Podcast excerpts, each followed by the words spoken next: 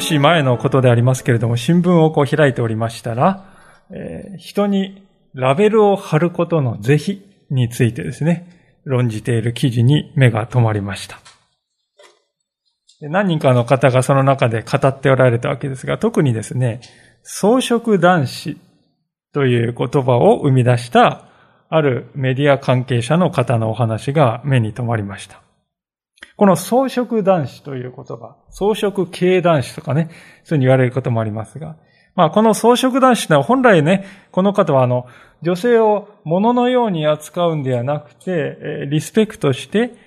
そして対等の立場で関係を結べる、まあ若い世代の男性をね、褒める言葉として作ったんだそうです。ところが、メディアにですね、その装飾男子という言葉を利用されて、車も買わない。えー、結婚もしない。欲がない。そういう、こう、なんていうんですか、こう、控えめで、奥手の男性という、そういうネガティブな疲れ方をするようになってしまったと。まあ、以来、あの人がこのことを言い出した。まあ、そういう感じですね。いろんな人からこう、追求というか問われて、対応に追われているんだと、そういう話でありました。まあ大変お気の毒だなと思ったわけでありますけれども、しかし考えてみると私たちはですね、こういうレッテルというものを使って、安易に物事を理解した気になっているということが多いのではなかろうかとこう思ったわけです。例えば、就職氷河期世代っていうんですね。そういう言葉ですね。まあ、私の少し、何歳か上の世代というのはまさにその世代でありましたけれども、あるいは最近ではゆとり世代とかですね。あるいはニートというそういう言葉ですね。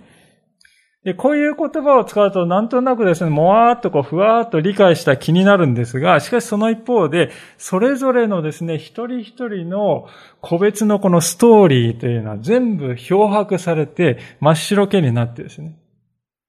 代わりに便利な就職氷河期世代バーンとですね、レッテルをペタッとこう貼って、それで理解した、処理したというですね、処理済みの箱にこう入れて、忘れていくっていうですね。あまり顧みることがない。一人一人のストーリーというものがですね、本当に、えー、全部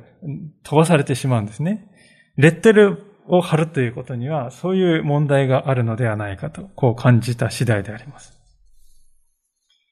今日ですね、皆さんとご一緒に開いております聖書箇所でも、ある意味ではそれと同様に、人を見た目とか属性というものによって、安易に分類する。そして、分類して、目の前の人格と深く関わろうとしない。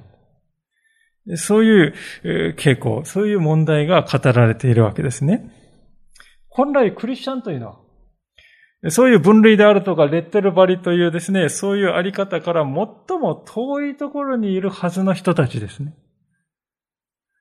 しかし実はそうではないのだ。現実にはそうでないことがあるんだとヤコブは指摘するわけであります。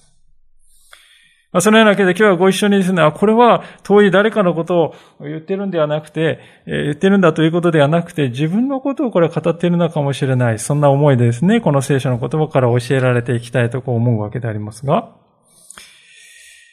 さて、ヤコブはですね、当時の彼の周りの教会で起こっていた一つの問題としてですね、このヤコブの手紙を通して語ってきたわけでありますが、その問題というのは、宗教心と実際のこの生き方や行動というのがこう乖離していると。そういう問題ということを挙げておりました。例えば、一章の26節のところを見ますと、このように書いてありますね。自分は宗教心に熱いと思っても、自分の舌を制御せず、自分の心を欺いているなら、そのような人の宗教は虚しいものです。父である神の見前で清く汚れのない宗教とは、孤児やヤモメたちが困っている時に世話をし、この世の汚れに染まらないよう自分を守ることです。まあ自分は宗教心に熱いと思っても自分の舌をコントロールしてないとね。舌でこう非常に厳しい人を断罪するような言葉を常に語っているってね。そのような人の宗教は虚しいんだと。むしろ、なすべきことは、この、孤児をやまめたし、まあ、つまり必要を覚えている人たちに寄り添う。そしてこの世の汚れてものから距離を置いて生きるという、そういうことなんだとね、ヤコブは願っているわけです。その願いが27節で明確に書いてあるわけですけれども、しかし、現実のですね、教会、現実のあり方には、これとは正反対のあり方っていうのは、まかり通っていたと。どういう、え様子かというのを彼はですね、今日の箇所で次のように記していますが、一節からのところもう一度読みしますが、私の兄弟たち、あなた方は私たちの主、栄光のイエス・キリストへの信仰を持っていながら、人をエコひいきすることがあってはなりません。あなた方の集会に、金の指輪をはめた立派な身なりの人が入ってきて、また、みすぼらしい身なりの貧しい人も入ってきたとします。あなた方は立派な身なりをした人に目を留めて、あなたはこちらの良い席にお座りくださいと言い、貧しい人には、あなたは立っていなさい。でなければ、そこに、私の足元に座りなさいと言うなら、自分たちの間で差別をし、悪い考えで裁くものとなったのではありませんか？私の愛する兄弟たちよく聞きなさい。神はこのような貧しい人たちを選んで信仰に富むものとし、神を愛する者に約束された御国を受け継ぐものとされたではありませんか？それなのにあなた方は貧しい人を恥ずかしめたのです。あなた方を虐げるのは富んでいる人たちではありませんか？また、あなた方を裁判所に引いていくのも彼らではありませんか？あなた方がその名で呼ばれているたっとい皆を汚すのも彼らではありませんか？と。まあ、今お読みした箇所にね、書いてあることはあまりにも露骨な差別的対応なのですね。まあ、差別的というか差別そのものですけれども、こんなこと本当にやってたのかと。本当にこれあった話なんだろうかと。疑問を感じるかもしれませんが、この2000年前の当時のですね、社会情勢を考えますと、これは大いにあり得ることでありました。と言いますのは、当時の世間一般の価値観の中ではですね、裕福であるということは、イコール神の祝福を受けているんだと、そういうふうに見なされていたからですよね。裕福であるということは神様から祝福されているんだと。ですから、貧しいという、貧しい人々というのは神様の祝福の枠外にいる人たちなんだと。そういうふうにね、何らかの事情でそういう祝福を受けられない連中だと。ですから、冷たい仕打ちを受けておりました。で、こういうですね、書かれ方をしていて、なんかこれは本当にクリスチャンの話なんだろうかとこう思うわけですけれども、しかし、あなた方の集会に入ってきたと書いてますからね。礼拝のために来ていた人たちであります。つまり信仰者と呼ばれるはずの人たちであります。決して一元さんの部外者が入ってきたというわけではどうやらないようですね。教会の中でしかしこのような差別的な対応がなされていた。ヤコブは五節にありますように神の価値観というのはそのようなものとは正反対なのだとこう述べるわけであります。五節をもう一度見しますが、私の愛する兄弟たちよく聞きなさい。神はこのような貧しい人たちを選んで信仰に富むものとし、神を愛する者に約束された御国を受け継ぐものとされたではありませんかと。神は持たざる者をあえてお選びになる。そして、その人を信仰において富むものにしてくださるのだと。これは聖書全体が繰り返し繰り返し語っている中心的なテーマの一つであります。一番わかりやすい例はですね、あの、出エジプトの出来事ですよね。イスラエルの民はエジプトではどういう立場だったかというと奴隷でした。奴隷というのは腰布一枚で働かされて、えー、鞭をですね、背中に当てられながら、えー牛や馬のように働かされるという、そういう身分でありますね。皆さん、貧しいという、単に貧しいという、それ以下の存在です。しかし、神様はまさにそのようなイスラエルの民をこそお選びになって、エジプトの支配から解放し、約束の知恵と導き、そして彼らを神の民として養い、そして救い主イエス様を彼らの中から誕生させて世をお救いくださったのであります。それが神の選びだと。つまり神の選びというのはこの世の取るに足りないものに対して注がれる。それが聖書の一貫している主張であります。パウロもですね、そのことを次のように語っているわけでありますけれども、コリント人へ手紙の第1の26節から、第1の1章の26節から29節でありますが、このような言葉であります。第1コリント1章の26節から29節お読みいたします。兄弟たち、自分たちの飯のことを考えてみなさい。人間的に見れば、死者は多くはなく、力あるものも多くはなく、身分身分の高いものも多くはありません。しかし神は、知恵あるものを恥じらせるために、この世のこの世の愚かなものを選び、強いものを恥じらせるために、この世の弱いものを選ばれました。あるものをないものとするために、この世の取るに足りないものや、見下されているもの、すなわち無に等しいものを神は選ばれたのです。肉なるものが誰も神の見舞いで誇ることがないようにするためです。神は無に等しいものをお選びになった。この逆転現象こそ聖書のメッセージの中心とも言えます。それはですね、この世で当たり前とされている価値観と、鋭くですね、聖書の価値観が対立する、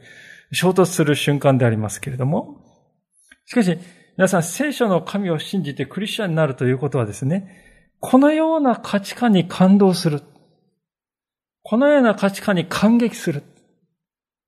そして自分もそのように生きていきたい。このような価値観によって生きていきたいんだと。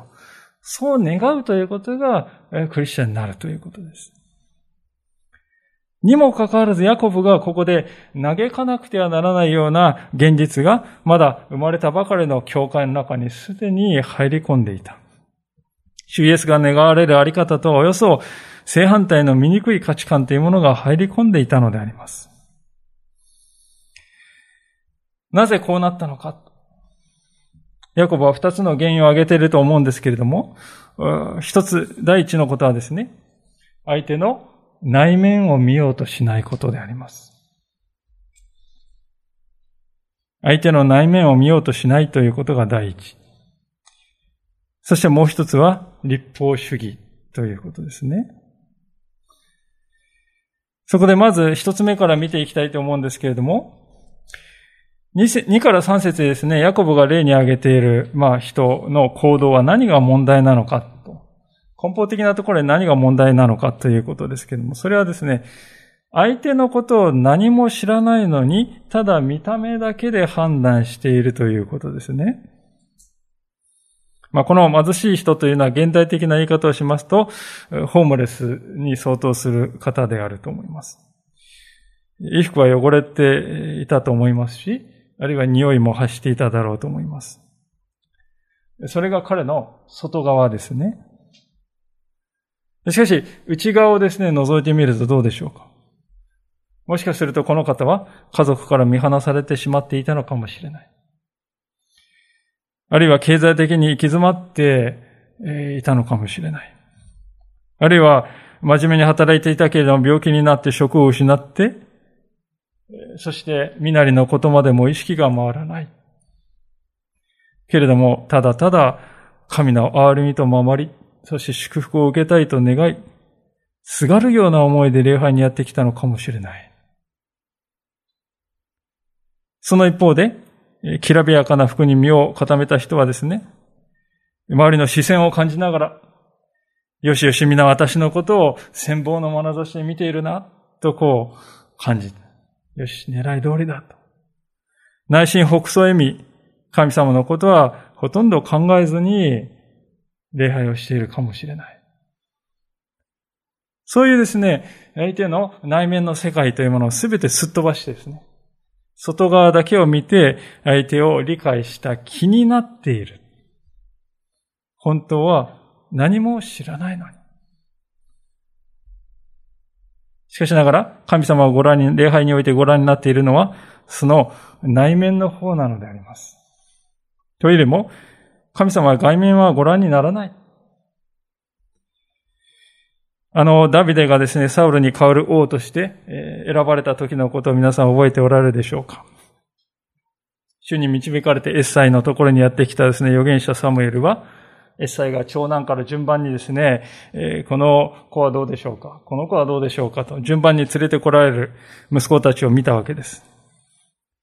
で、最初に長男のエリアブを見たとき、サムエルはですね、いかにもこれは王にふさわしい風格を備えた好人物だと、そう感じたと記されている。非常に好印象な人でした。しかしながら主はサムエルに対してこのように語ったわけであります。第一サムエルの16章の7節でありますけれども、このような言葉ですね。第一サムエル16章の7節彼の要望や背の高さを見てはならない。私は彼を退けている。人が見るようには見ないからだ。人は上辺を見るが、主は心を見る。私は人が見るようには見ない。人は上辺を見るというよりも上辺しか見えない。しかし、主は心を見る。まあ大事なことはですね、預言者サムエルほどの洞察力を持った人であったとしても、第一印象というものに非常に大きく影響されている。それほど強力だったということですね。しばらく前ですね、人は見た目が9割という本がですね、新書が出版されて話題になり、ベストセラーになったわけです。人は見た目が9割、ストレートすぎるですね、タイトルでありましたけれども、これは人間がいかに外面というものに影響されているかということを論じている本です。神様の価値観や神様の評価基準というのはこれとは全く根本的に異なると。主は心を見ると、御言葉に書いてあります。神様の目には心だけが見えるんだと。飛行機を乗ろうとしてですね、空港に行きます皆さん、X 線スキャナーっていうのがありますね。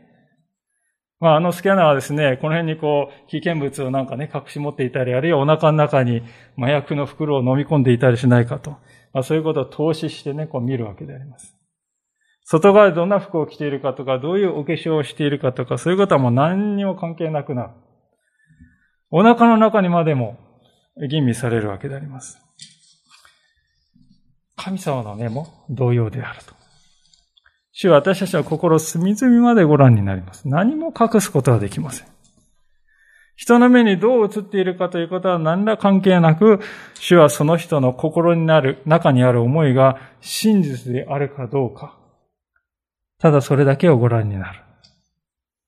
ですから、この2章の先頭に書いてある例で言いますとね、こういうこともあり得るわけです。神様の目から見るとね、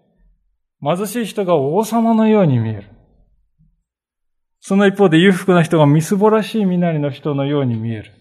神様の目にはそういうふうに映っているということもあり得るんだということですね。でここに巨大なこのギャップというのが生まれるわけであります。人間の目で見る評価と神からの評価がもう著しく異なるっていうことは実際に起こり得るんです。ダビデはまさにそうだったのではないでしょうか。彼はサウルのようなですね、際立った背の高さもなかった。整った目鼻立ちもなかった。王者としての風格もなかったかもしれない。しかし、彼には心があった。神の目にかなう燃え盛るような熱い信仰が、その心にはあったのです。主の目にはそれが一目瞭然であった。現代の教会の交わりにも同じことが言えるのではないでしょうか。私たちはどうでしょう？相手の信仰歴が何十年であるか。奉仕をどれだけしているか。どれだけを捧げているかとか。声が大きいとか。理路整然としているとか。まあそういったこの世の評価軸で兄弟姉妹というのを評価してしまいがちです。しかし主がご覧になるところはそこではない。その人の内面であると。心の内に主に対する純粋な思いがあるのかどうか。たとえ素朴であったとしても、素直で真実に主を求める意志を持っているか。そして他の人の良いものに目を留めようとしているか。そして減り下って、神に使い人に使っていこうとする、そのような謙遜さを持っているかどうか。それを主はご覧になる。それが主の目には尊いものと映るんだということです。ですから私たちも少しでもですね、この神の目線というものを自分のものにするようにですね、努めていかなくてはならないわけですね。まあもちろんとは言っても私たちは神様とは違いますから、兄弟姉妹の心の中を直接見るということはできない。当然ですね。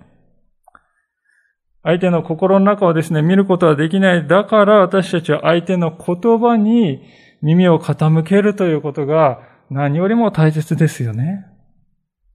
じっくりと時間をかけて聞く。相手が語るよりも自分が語っている時間の方がはるかに多い。そういうことはないでしょうか。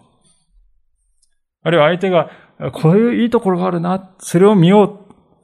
それよりも相手が、この人はこれが足りない、あの人はあれが足りない、足りないところにばかり目を向ける。それは愛からは遠い姿と言わざるを得ないでしょう。もちろん簡単なことではないですね。時間がかかるんです。こういう営みっていうのは時間がかかりますよ。インスタントに済ませたいんです。身なりで判断してね、この人は立派な人、この人はみすぼらしい人ってね、一瞬で判断できた方が楽なんです。でも、私たちの交わらそうではない。教会というところは本来そういう時間をかけた交わりができるところのはずですね。いや、もしそういうものがですね、本当に教会の交わりから消えていったら、私たちは結局世の中の人と何にも変わらないということになってしまうわけです。今日の箇所、ヤコブが語っているのはまさにそうですよね。相手の内面というものは何にも関心を払っていない。短時間で瞬間的に相手のことを理解した、知った気になって、そして区別する。そういう価値観に毒されてしまっている教会の悲しむべき姿がここにあります。ですから私たちは時間をかけ忍耐を重ねながら相手を知ろう。何を思っているんだろう。そのことを知ろうと努めていく。それが何よりも大切なんだ。神様はそのように私たちをですね、見てくださっているということです。神様は私たちをね、瞬間的に判断して、あなたはダメ、あなたは OK。そういうふうな判断をされるお方ですか？そうではないですよね。何十年もかけて私たちをですね、憐れんで見つ、ね、共に歩んでですね、忍耐深く付き合ってくださるお方ではないですか？私たちもまさにその種のように、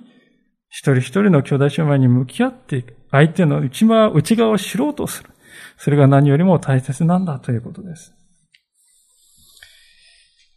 さて、このようなですね、価値観がこのヤコブの時代の教会に入り込んでしまった原因、その二つ目に進みたいと思いますが、それは立法主義であります。ヤコブはそのことについて次のように語っております。八節からのところを見てみたいと思いますけれども、もし本当にあなた方が聖書に従って、あなたの隣人を自分自身のように愛しなさいという最高の立法を守るなら、あなた方の行いは立派です。しかし、もし人をエコひいきするなら、あなた方は罪を犯しており、立法によって違反者として責められます。立法全体を守っても一つの点で過ちを犯すなら、その人は全てについて責任を問われるからです。会員してはならないと言われた方は殺してはならないとも言われました。ですから、会員しなくても人殺しをすればあなたは立法の違反者になっているのです。自由をもたらす立法によって裁かれることになるものとしてふさわしく語り、ふさわしく行いなさい。まあ、12節に注目していただければと思うんですけれども、ここに自由をもたらす立法とこう書いてありますね。で、これはあの、米印で下に書いてありますけど、原文ではここは自由の立法と非常に短い書かれ方をしております。本来は。しかし、前の一章の25節のところで、自由をもたらす完全な立法とこう書いてありますので、この一章25節の説明的なですね、まあ、ここは原文もこう書いてあるんですけれども、この一章25節の説明的なことをですね、訳し方を、この2章の12節でも踏襲して、あえて補足的にこう長く訳してるんですね。まあ、それにしてもこの自由の立法というですね、えー、ことはちょっと意外ではないかと思うんですね。自由と。立法というですね、こう、相反するように思えることが組み合わさっているんですね。皆さん、立法と言いますとですね、あれをしてはいけない。これをしてはいけない。これもダメ、あれもダメ。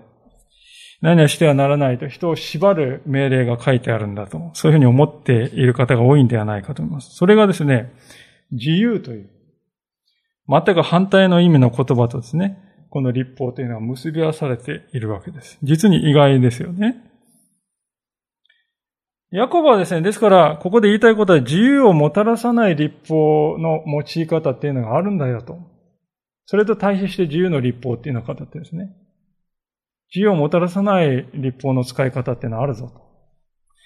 でそれが立法主義なんだということですね。立法主義、それは自由を生まないということです。で、立法主義というのはどういうことかというと、端的的、端的に言いますとですね、戒めを守っている自分だから問題はないという、そういう自己理解ですね。戒めを守っている自分であるから問題はないんだ、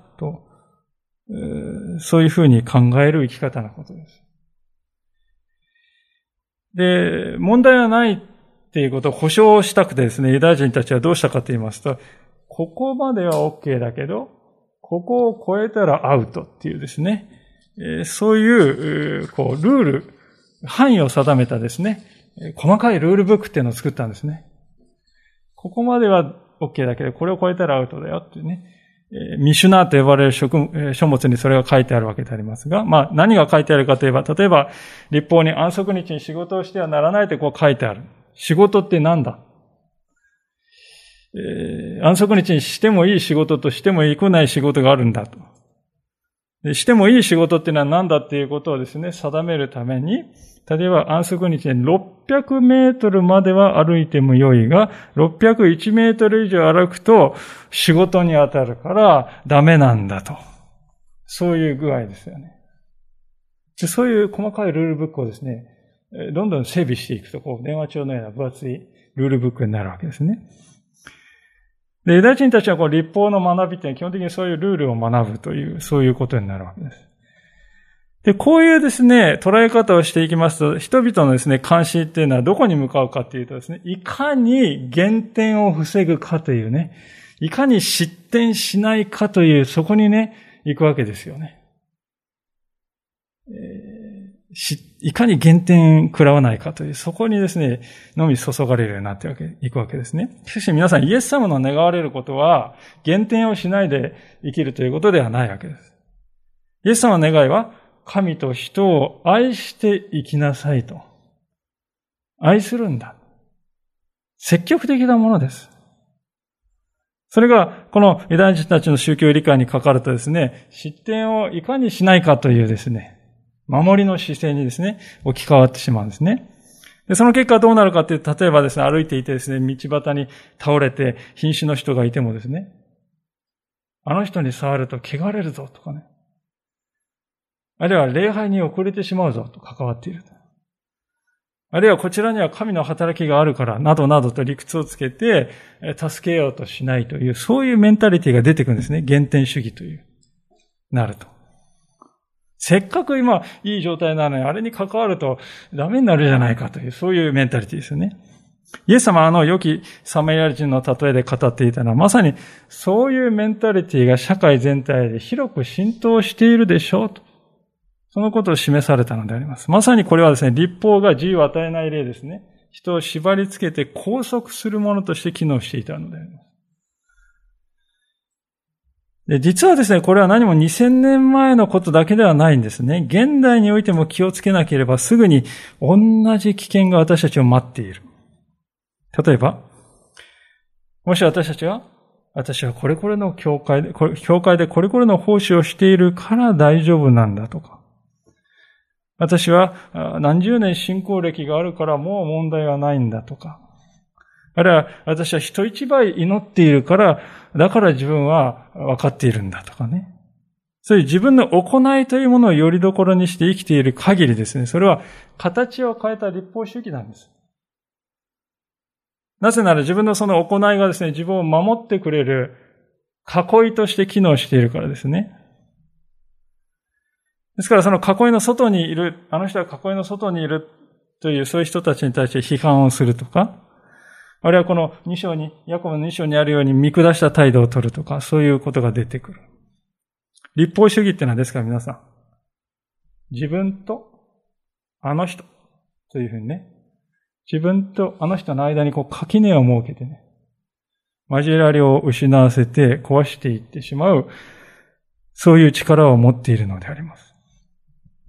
で、悲劇的なことはですね、それだけ、えー、ね、えー、自分は大丈夫なんだというその人がね、自分は大丈夫だというそういう、えー、思いを持っているのとは裏腹にですね、立法主義というものは人を救うことができないということであります。なぜなら立法というのは皆さん、all or nothing だからですね。0か1かなんです。all or nothing なんですね。昔のあの、ことわざにこんなことわざがありますってですね。それはどういうことわざかっていうと、立法っていうのはガラス板のようなものですよっていうんですね。そこに石を投げる。で、ぶつかるのはたった一箇所ですよ。たった一箇所にぶつかるんだけれども、しかしその石が一箇所ぶつかっただけで全体がガッシャーンって崩れる。たった一箇所ぶつかっただけでも全体が崩壊する。ガラス板のようなものだと、立法はね。そういう格言があります。ですから、立法というのはそういう性質があるんですね。ですから私たちは大体神様の願うことは大体守っているから大丈夫だとは、言えないんですね。一つの漏れもなく、砂粒一つの見逃しもなく、ありとあらゆる戒めを完璧に成し遂げる。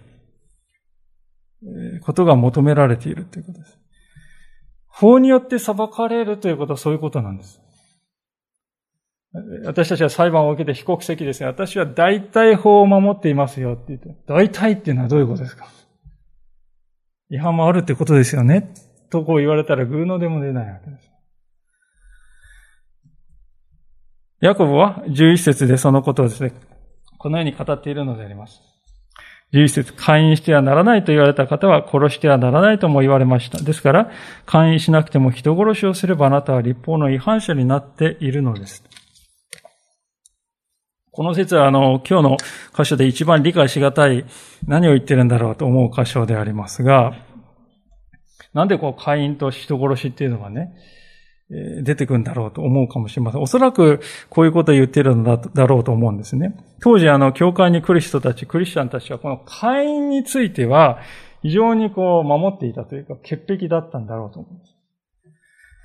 というのは社会ですね、本当にこう性の乱れというのはもう、えー、今以上に破壊的なものがありましたからね。神殿であの仕事と称してこう、娼婦が普通に活動しているというのが社会、普通でありました。まあそういうのとは距離を置いてますよ。会員はやってません。それで自分は清い生き方をしているんだと。あの人たちは違うんだと自負心を持っていた。ところがその同じ彼らが人殺しをしているんではないかと、こう、ヤコブは問うのであります。もちろん実際にですね、こう、手を挙げて殺人を犯したという意味ではないだろうと思います。しかし、どうでしょう貧しい人がやってきたとき、その人に、あなたは立ってなさい。あるいはあなたはそこの足元に座っていなさいと、そう言うということは端的に言いますと、相手を自分と同じ人間扱いしてはいないということです。足元に座っていなさいというのは、これは犬と同じ扱いをしているということです。それはつまり相手をいないも同然の存在とみなしたということなんです。それは皆さん、霊的な意味での殺人と言っても差し支えないのではないでしょうか。実際皆さんがこの貧しい人の立場だったとして、こういう対応をされたら、あなたは立っててください、そこに。いや、それが嫌だったらそこに足元、私の足元にね、犬のように座っていてください。椅子は与えられない。そういう対応をもし自分がね、私たちされたらどう感じるかというともう、屈辱的な思いと惨めな思いでね、いっぱいになったでしょう、心が。確かに私は素晴らしいですよ、と。匂いを発してるですよ。もう本当にその傷口にさらに塩を塗るような、えー、惨めさですね。で、同時にですね、神様を礼拝しようとして来ているのに兄弟あるいは姉妹として扱われない、あるいは人としてさえ扱ってもらえなかった。そこに深い悲しみを抱いて、このところを後にするでしょう。それは、心の殺人と言っても過言ではないだろうと、こう思うわけですね。つまり、ヤコブは、こう言うんです。あなた方はいくら私は会員の罪を犯してないとこう誇っている。起こったところで実際には人をエコひいきするということによって、霊的な殺人を犯しているのではないかと、こういうわけです。そのようなことをしているあなたが果たして私は大丈夫なんだ。立法を守っている。自分は大丈夫だと誇れるのかと問いかけ、問いかけているわけです。もちろん、誇れないです。立法を守ってなどいないからですね。あのガラスの板のように粉々になってもう何も残っていない。ですから皆さん自分は大丈夫なんだと自分を囲いの中に置いて、しかしあの人は違うと。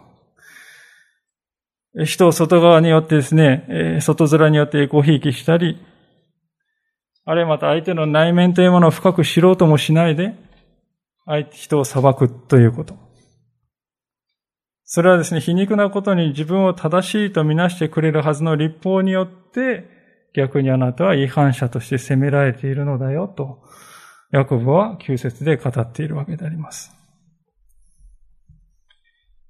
自由をもたらす立法によって生きるというね、この十二節の意外だと言いましたけれども、自由の立法によって生きるというのはね、こういう生き方とは、私は別れを告げるんだと。決別するんだと。決めるということですよ。すなわち、私はキリストの憐れみによって罪をあがなっていただき、救われ、そして自由とされたんだ。もはや私を縛り付けるものは何一つないんだ。完全な自由をいただいたんだ。じゃあ、この自由を私は何のために使うべきだろうか？誰のために用いるべきだろうか？自分のためか？いや違う。主のために用いよう。私のために命をまで投げ出してくださった主のためなんだ。この方に、この方のために私の自由を捧げよう。そしてこの方が愛している兄弟姉妹のために、また貧しい人々のために、また助けを必要としている人々のために私の自由を使い尽くしていこう。それが主が願っておられることなんだから。そういうふうに考えるということです。今までは立法主義によって自分をですね、守ってくれていた垣根っていうのがありましたね。自分は大丈夫なんだと。垣根を築いてね。しかしあの人はそうじゃない。その垣根も全部取り払うんですよ。打ち壊、打ち壊すんです。自分に自信を与えてくれていた壁をもう打ち壊してですね、そこから外に出るんです。そして自分は自由人なのだ。この自由をキリストのために用いるんだと。キリストの愛に基づいて行動していくんだということです。何々してはならないという立法に怯え、そればかり気にしながら生きているのではなくて、神を愛し、人を愛しなさいと。その積極的な命令にこそ私は従っていく。その愛を実践しながら生きていくんだということです。ヤコブはその最も、最も崇高な現れというものを発節で次のように述べていますね。もし本当にあなた方は聖書に従ってあなたの隣人を自分自身の愛しなさいという最高の立法を守るなら、あなた方の行いは立派です。この命令というのは皆さんクリスチャンであれば誰でも知ってますよね。最高の命令であります。誰でも知ってるんです。しかし同時に最もないがしろにされてきた命令であろうとも思います。このあなたの隣人を自分自身のように愛しなさいというこの命令はですね、何を語っているかといえば、要するに、他の人を自分と同じように見るということですよね。他の人を自分と同じように見るということです。エコひきがここで問題になっているのはですね、なぜかというと、人をですね、自分自身のように扱ってないという、そこが問題視されてるんですね。自分自身がここの貧しい人の立場になって足元に座ってろと言われた時にどう感じるだろうかという想像力が決定的に欠けているんです。だからこういうですね、ひどい、えー、差別的なことを、簡単に言えてしまうわけです。ヤコブの手紙ではこれまで言葉ということの問題が取り上げられてきましたね。今日の冒頭で開いた26節には、舌で、舌を制御しない人と。その人はいくら宗教的な振る舞いをしたとしても虚しいだけだと書かれております。それはね、なぜかというと自分が同じ言葉を浴びせかけられたらどう感じるだろうという、そういうことを考えないまま言葉を発しているからだということです。それはつまり隣人を自分自身のように愛する態度とは正反対だということですね。無神経な言葉や人を傷つける言葉をあまり考えもなしに言えてしまうということはどういうことか。それは他の人を自分と同じように見ることができていないからだと。あの人と自分というのを切り離してるんですね。そして共感するということを放棄している。だから相手をですね、ズバッとこう切れてしまうわけですね。そこに愛は一かけらもないんだというわけであります。では、どうすればいいのか、何が足りないのかということですけども、ヤコブは今日の最後の箇所で13節で、憐れみに生きるということなんだとこう語っております。13節憐れみを示したことがない者に対しては、憐れみのない裁きが下されます。憐れみが裁きに対して勝ち誇るのですと。私たちはですね、自分の行いがまともなので自分は救われたのだとですね、ついつい勘違いしがちであります。あるいはまた自分のクリスチャンとしての実績というか、現在のあり方というのが私が救われている根拠というか、その拠り所なんだという漠然としたね、根拠のない安心感を抱きがちなんですね。しかしそうではないんだと。私たちは自分の中にある何かによって救われたんじゃないんだと。すべては神の憐れみによって救われたんだと。次のように書いてある通りであります。テトスの手紙の3章の5節ですね。このように書いてあります。テトス3章の5節神は私たちが行った義の技によってではなく、ご自分の憐れみによって、精霊による再生と刷新の洗いをもって私たちを救ってくださいました。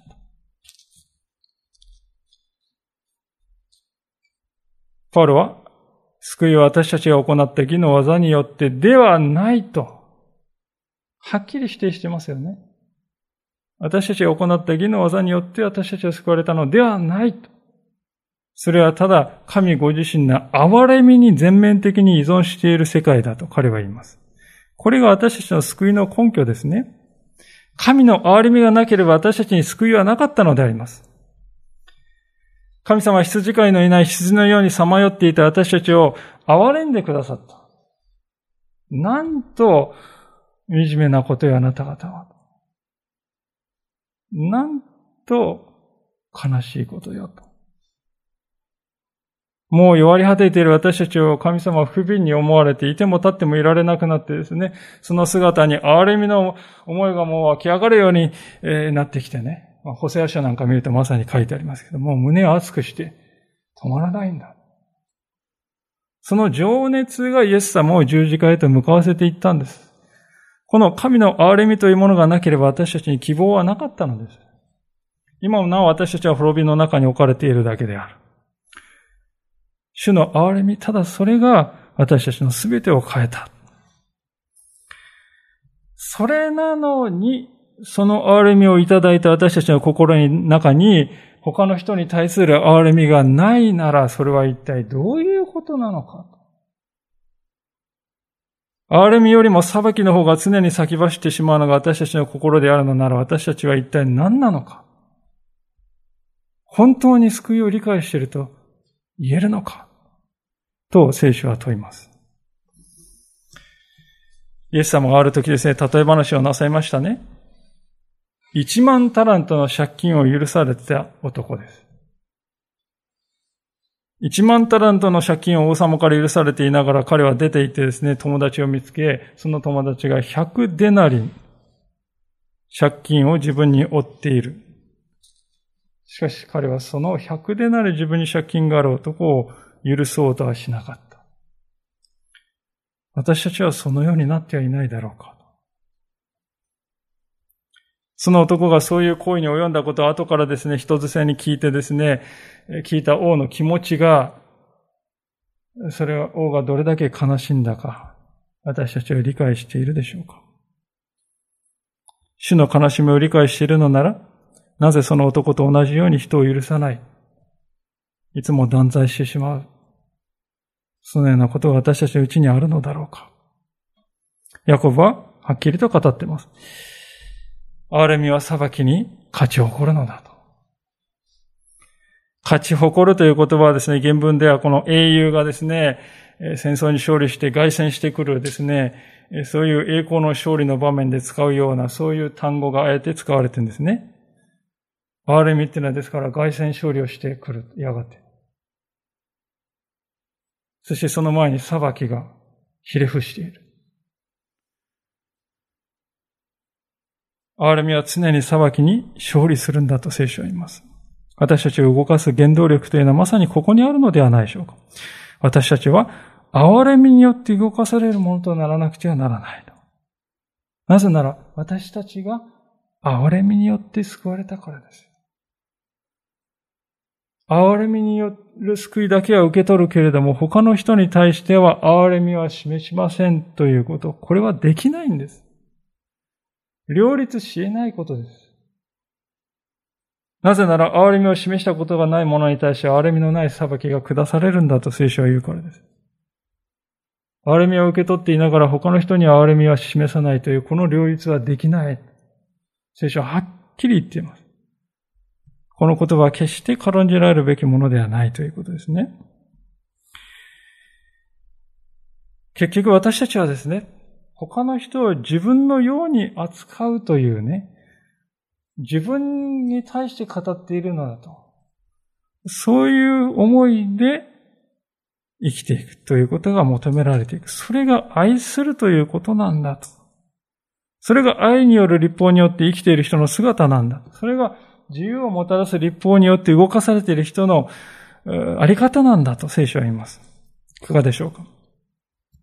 皆さんは今まで他の人に対してどのように振る舞ってきたでしょうか？もしかすると私は囲いの中にいる真っ当な人。しかしあの人は違う人。この人も違う人。そうやって垣根を設けて、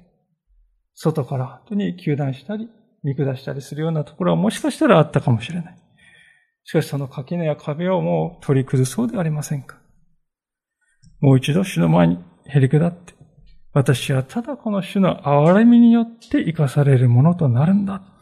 そう心に決めていこうではありませんか。お祈りをしたいと思います。